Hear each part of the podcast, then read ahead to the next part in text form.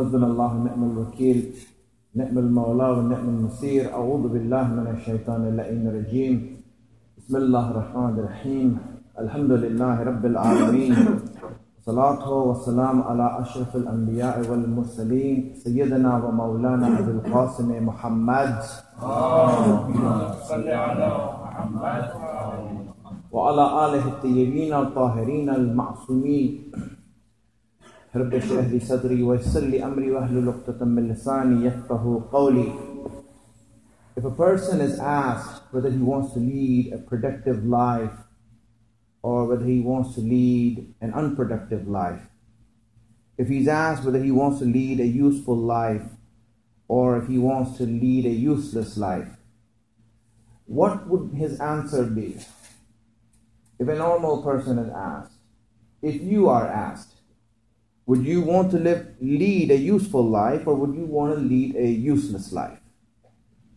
Now, the answer to that would be a useful life, a productive life. Now, if I asked you that, how do you know that the life you had led so far is useful or useless? Is product, it's productive or unproductive? How would you know that? What is the standard of knowing that the life that we had led so far has been useful? Now, we might be thinking that it's useful, but we need some sort of a standard, some sort of a criteria, some sort of a measure. Without having a measure, we won't be able to know whether our life that we are living is truly a productive life or not.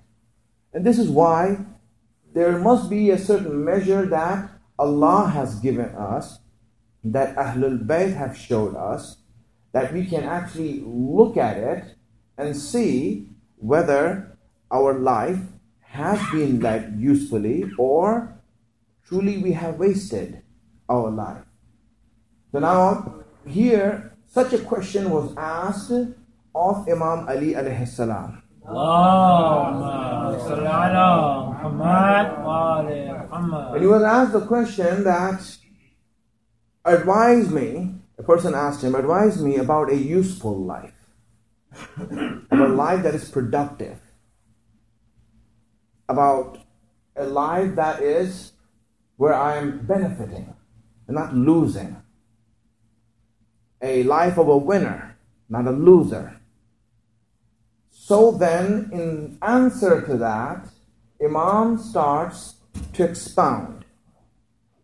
Now, in this saying of Imam Ali, which is in Nahjul Balagha, uh, saying number 149 in the book that I'm reading, so you can actually go there and see this as to what is being said and to see how that is being said. So now, when we look at this and when we see this, Imam answers back by saying 34 qualities.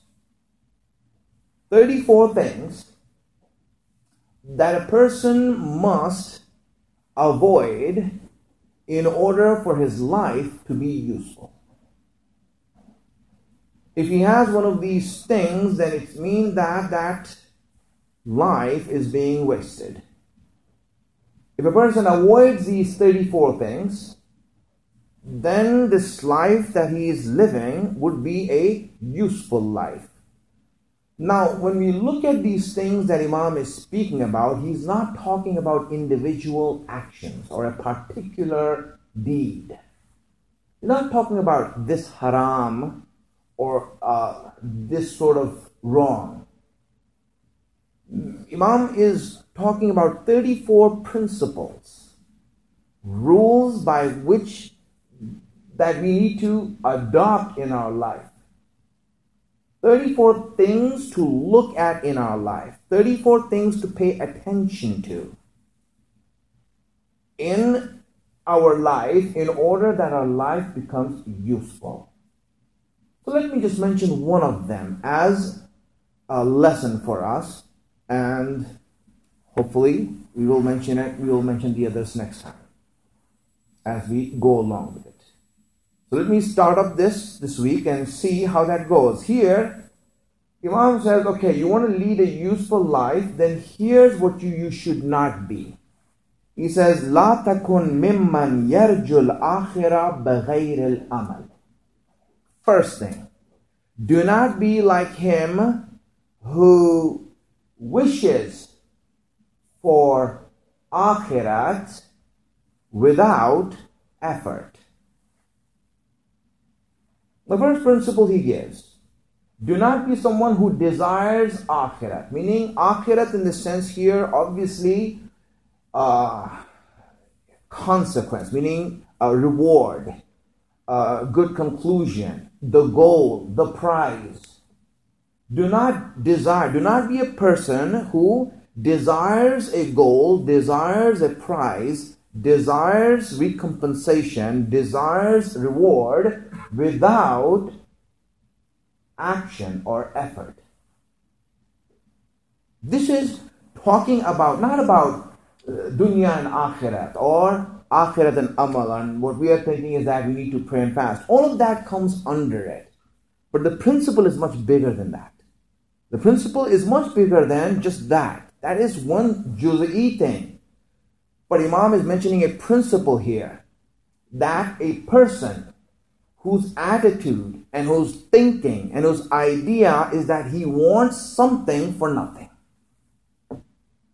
He wants a reward for no work. He wants a paycheck without a job. This is the thinking of a person who feels entitled. A person who feels entitled that he should have reward but the effort that's necessary and the uh, work that is required, he doesn't want to put that work. He want to do it. He wants something for free. Yeah, he wants, uh, you know, I mean, any money he gets, he wants it for free. He feels that he's entitled to it. He feels that he deserves it. And this is in life. And now, when you get to uh, reality, this person feels entitled before Allah that Allah, hey, you know, I, I deserve this. I'm entitled to reward. And he now wants it, but the effort that's required to put in it, he's not willing to do it. He doesn't do it. You see, he talks big. I mean, he wants big, but he does little for it. The attitude of a wrong attitude to have in life, an attitude or an idea that leads us to lead a useless life, is a life that where we feel entitled, where we feel that we deserve something. Anytime that you feel like that, anytime that you feel that I'm entitled to something, then it means that you feel that you have done enough. You feel that you have done enough. And that I am now deserving of something. I deserve this. Right? And when you don't get it, you feel upset. Then you go out and, you know, rebel, protest, complain. Why are you complaining for? Because I deserve more than this. I deserve more than this. I'm entitled to more than this. On what basis are you saying it? Meaning, for example, let's say that you give a test. The teacher took a test, and then you gave the test and you got a C. And you were thinking that the way I did it, it should have been an A. Now you come and complain to the teacher, I should have gotten an A. You gave me a C.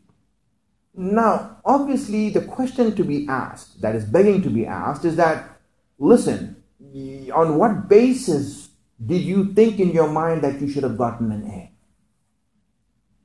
Who made the standard, or who, on what measurement, on what measure did you assume that you should have gotten an A?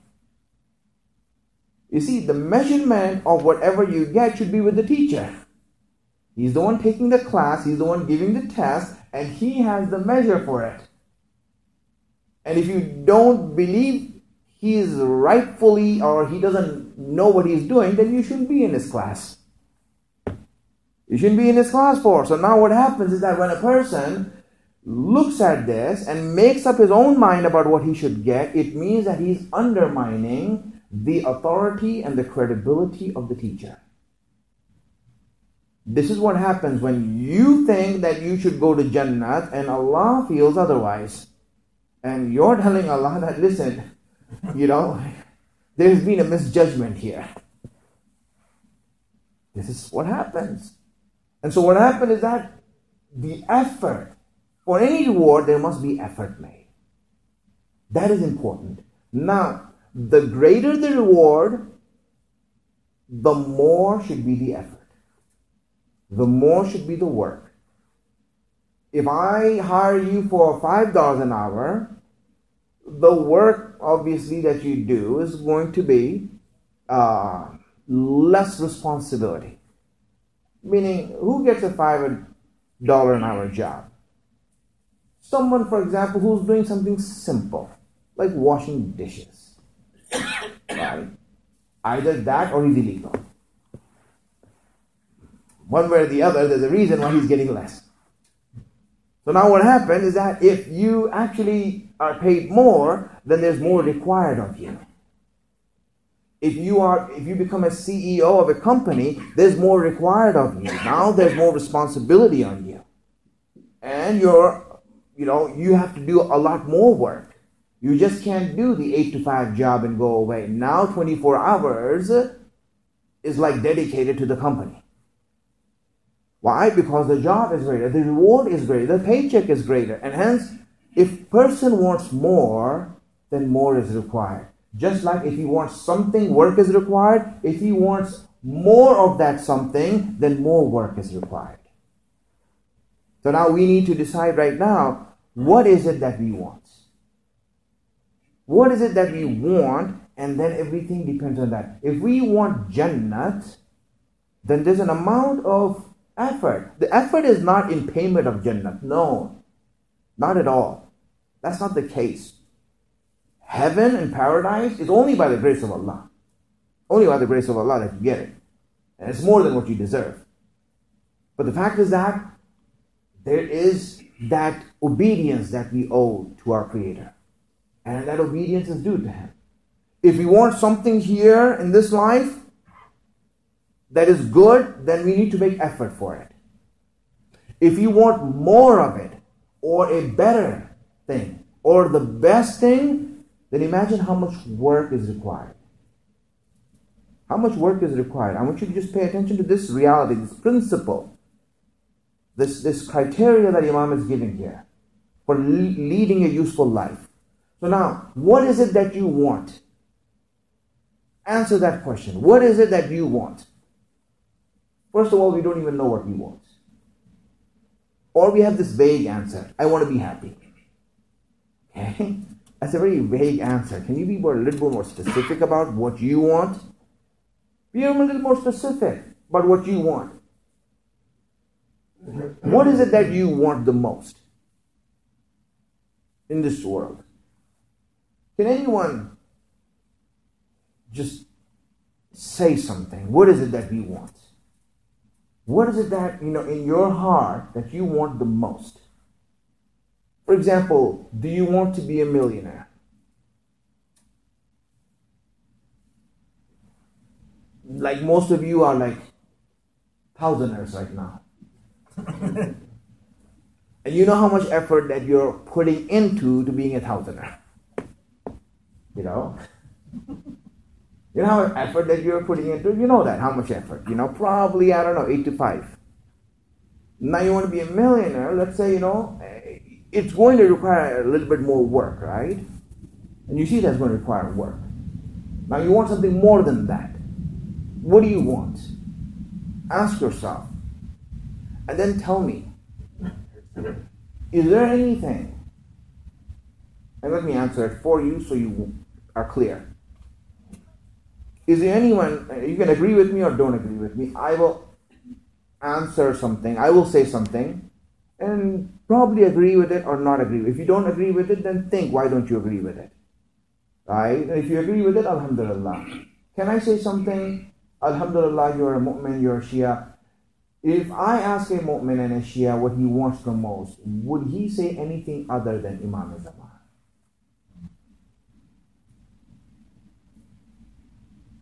Would he say anything else? That in this world I want my Imam. Anything else, would he say it? If you agree with me, Alhamdulillah. If you don't agree, then you need to question yourself. So if that is what you want, that's something really big. That's more precious than anything in this world. That's more valuable than anything and all the things put together. So if you want something that precious and that valuable, imagine how much work and sacrifice you need to put it. How much work do you need to put for it? Imagine that. So how is it possible that we want something that big and our lives are showing that we really are not working for it? We really are not sacrificing for it. My friends, if the goal is that big, then the idea that Imam is giving in this, the first thing that he says in, this, in the saying of his, this is in the saying section, not the khutbah, the saying section of Imam, is that anything that you want, there's effort required. The greater the thing, the greater the effort. That's why our effort, our life should be showing the effort that we put into it. That if this is what I want in my life, then I am now struggling day and night for this. And inshallah, may Allah help us to uh, put in the struggle that is required to gain this wish that we have from Him to hasten the reappearance of our Imam.